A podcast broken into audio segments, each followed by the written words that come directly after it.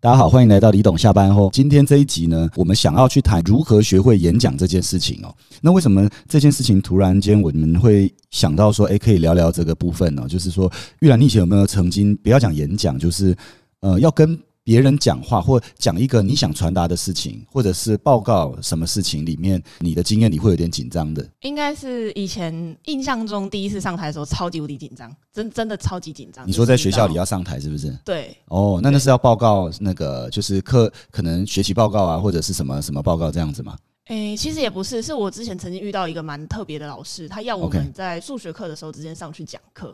哦，真的哦，对，真的就是上去讲课。可是第一次上去，明明你也知道自己会，可是手就是一直抖。真的哦，对，哦，你说数学课老师不是用教的，是应该说也不是说不用教的啦，就是他教完后要你们上去讲，然后讲给大家听，确保你们对会了。对，没错，哦，那这个老师很聪明哦，因为如果今天你真的会教这件事情，而且讲得出来，在这么多人面前讲得出来，那基本上代表你会了嘛。对啊，没哇，错，那真的那时候抖到不行。真的一直抖。哦，其实我们生活里也会发现啊呢、不止在学校，比如你工作后，如果在职场上你要做汇报，其实你也是一场演讲，嗯，然后你要跟厂商谈判，也是一场演讲。对，然后常常我们我也过有些经验是，我跟这个厂商要谈判，或者是跟某群人要做汇报，要达成一个协议或共识或合作，可是那场汇报就是做的很糟糕，嗯，然后讲的东西反正就是反正想讲的全讲了啦，然后讲完之后人家也不要了啦。那结果最后自己懊恼到不行，那我觉得这样的经验其实大家多多少少都会经历过，对，然后偏偏这些有时候都会影响某些关键的决定。其实影响蛮大的。其实影响蛮大的，因为我们平常很认真嘛，可是最关键就是那一次要跟人家谈事情，谈好了，A 方向就决定了，对，哇！所以今天为什么想要讲这个题目，就是如何能够做好一场演讲，对然后如何能学会演讲，我觉得这对大家是非常重要的。对，那因为最近在读这个读本呢，叫做洛克菲勒写给儿子的三十封信，他有一篇就在做什么，嗯他就会教他的儿子怎么做演讲。哇，这个不错哦，就是对啊我看到这一篇以后，我觉得蛮实用的，然后我就有做了一些小整理，那快速给大家哦。那它里面讲到一个很有趣的故事，他说美国人其实最害怕的事情，并不是死亡，也不是天然灾害，也不是什么谁来被呃被 CIA 调查，都不是。你猜猜看，它里面写人们最害怕美国人哦，他讲的是美针对美国人最害怕的事情是什么？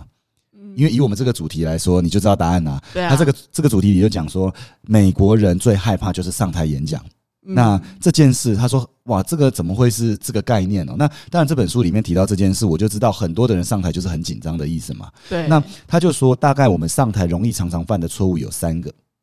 有三个错误常常犯。那这三个错误，我先把它我们先把它整理出来，然后大家看看、听听看，你们是不是也会犯这三个错误？这样子哈。那第一个错误呢是什么？很多时候呢，演讲者，比如说他是个专业人士，那对或者你要上完数学要能够演讲，那他对是一个专业嘛。对那通常演讲就是你要传达一个事件，可能你比较懂的地方嘛。对，那我们有时候会掉入专业的迷失，嗯因为为什么？我们就好想要把这些高深的意义全部怎样？想办法把它全部倒给观众对。，就是你单向的要把它倒下去给观众。然后当你一这样倒的时候，你看你仔细回想，就是小时候你为什么会想翘课？小时候为什么你想睡觉？为什么小时候老师讲课你都听不进去？就是原因是老师们一直在做这件事，就是他把对他学会的高深的道理、高深的知识怎样，就倒给他的学生，所以他的学生就是用睡觉做回应。那我也曾经做过演讲是台下就打起还打呼了。 那当打呼的时候，我当时还有点生气，想说我在这么认真的跟你讲这个，你怎么打呼了？可是其实不是，是他反过来说，就是说你讲的东西太高深了，我听不下去，睡着了。对，哇，所以这个就是一个蛮有趣的事情。所以第一个致命常犯的错误就是常常讲一些高深的意义啦。那嗯第二个常犯的错误就是演讲者因为呢他。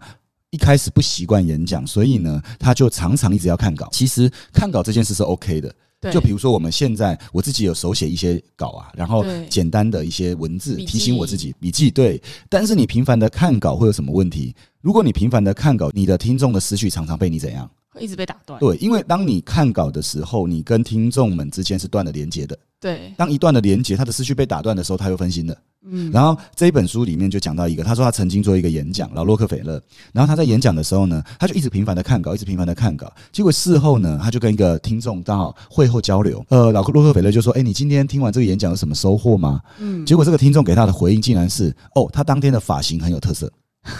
那为什么会给出这个奇怪的结论呢？就表示这个听众其实分神了。对，可是老洛克菲勒的其他地方吸引到他了，嗯对跟演讲内容无关。对，所以第二个致命的错误就是，我们可以简单写稿，可是不要频繁看稿，嗯那这件事情就会很影响到大家哈。那第三个呢是，有的演讲者是这样，他讲的很起劲，有没有？他讲他的，结果他就不管时间了，对那他就很一直讲，一直讲讲，然后时间拉得非常长，非常长。然后呢，当你没有掌握时间的时候，其实人们的耐心是有极限的。对为什么现在短影音这么流行？为什么长影音没这么流行？就是因为就连 YouTube 以现在大家都普遍还是要偏短一点点，因为大家的耐心是有极限的。已经那习惯快速的接收资讯了。对你大量接受资讯、快速接受资讯，你的耐心是有极限的。所以，如果你现在准备讲稿的人，你要想你这场演讲你要做几分钟，所以你事前要怎样？要先你要忍一下先预计，好你要练一下，就像是我们在拍摄影片的时候，我们也会计时。然后我们已经到了一个阶段，就是你拍摄影片大概多久，你大概是能够能够是大概在那个但时是间可以去点完抓成出的。来。大概一个 range，所以你超过的时候，别人是会有极限的。所以这三个常犯的错误我们要避免。那既然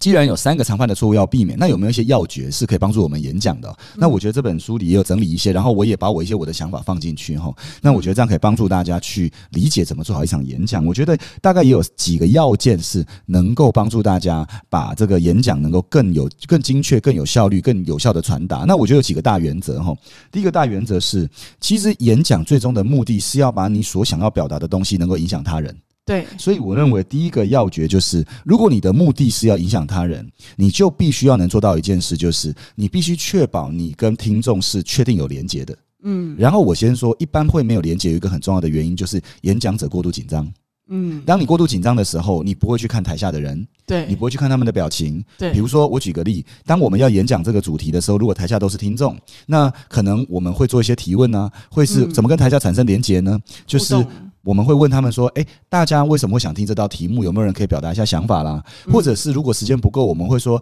呃，比如说我们会简单的问问大家说，曾经会觉得对演讲很紧张的人举手啊。”那这样是不是产生很大高的连结？嗯对，所以第一部分就是演讲一个很重要的要件就是什么？能够跟听众产生连结。对那这个连接来自于你没有过度紧张的情况下，你已经有抛出一些问题，开始收集听众们想听什么，所以你自然而然可以等一下把你等一下想发挥的东西放进去发挥出，来嗯哇，那就太棒了。OK，这是一啊个 good idea，对吧？对，好，这是第一点。那第二个呢，是我们演讲不要落入细节。举个嗯例，有些人演讲里，比如他对一个产业做一个演讲，结果呢，他把他产业里的所有执行流程都报告一遍。可是来听的人，大部分如果没有在这个产业里，他对那些执行流程怎么样？会觉得很无聊。就他他跟他没关嘛，对，他可能只是想要参考一下这个产业有什么运作，他可以应用到其他产业去。对结果他就把那些细节全部报告了，来每天那个行政人员怎么做啦，秘书要怎么做啦，他的主管要怎么做，然后每天怎么工作汇报的流程。天呐，他讲这些是没有用的太，细所以了人家会觉得他是个很啰嗦的人，对，所以他不会觉得这个人讲话真是有内容。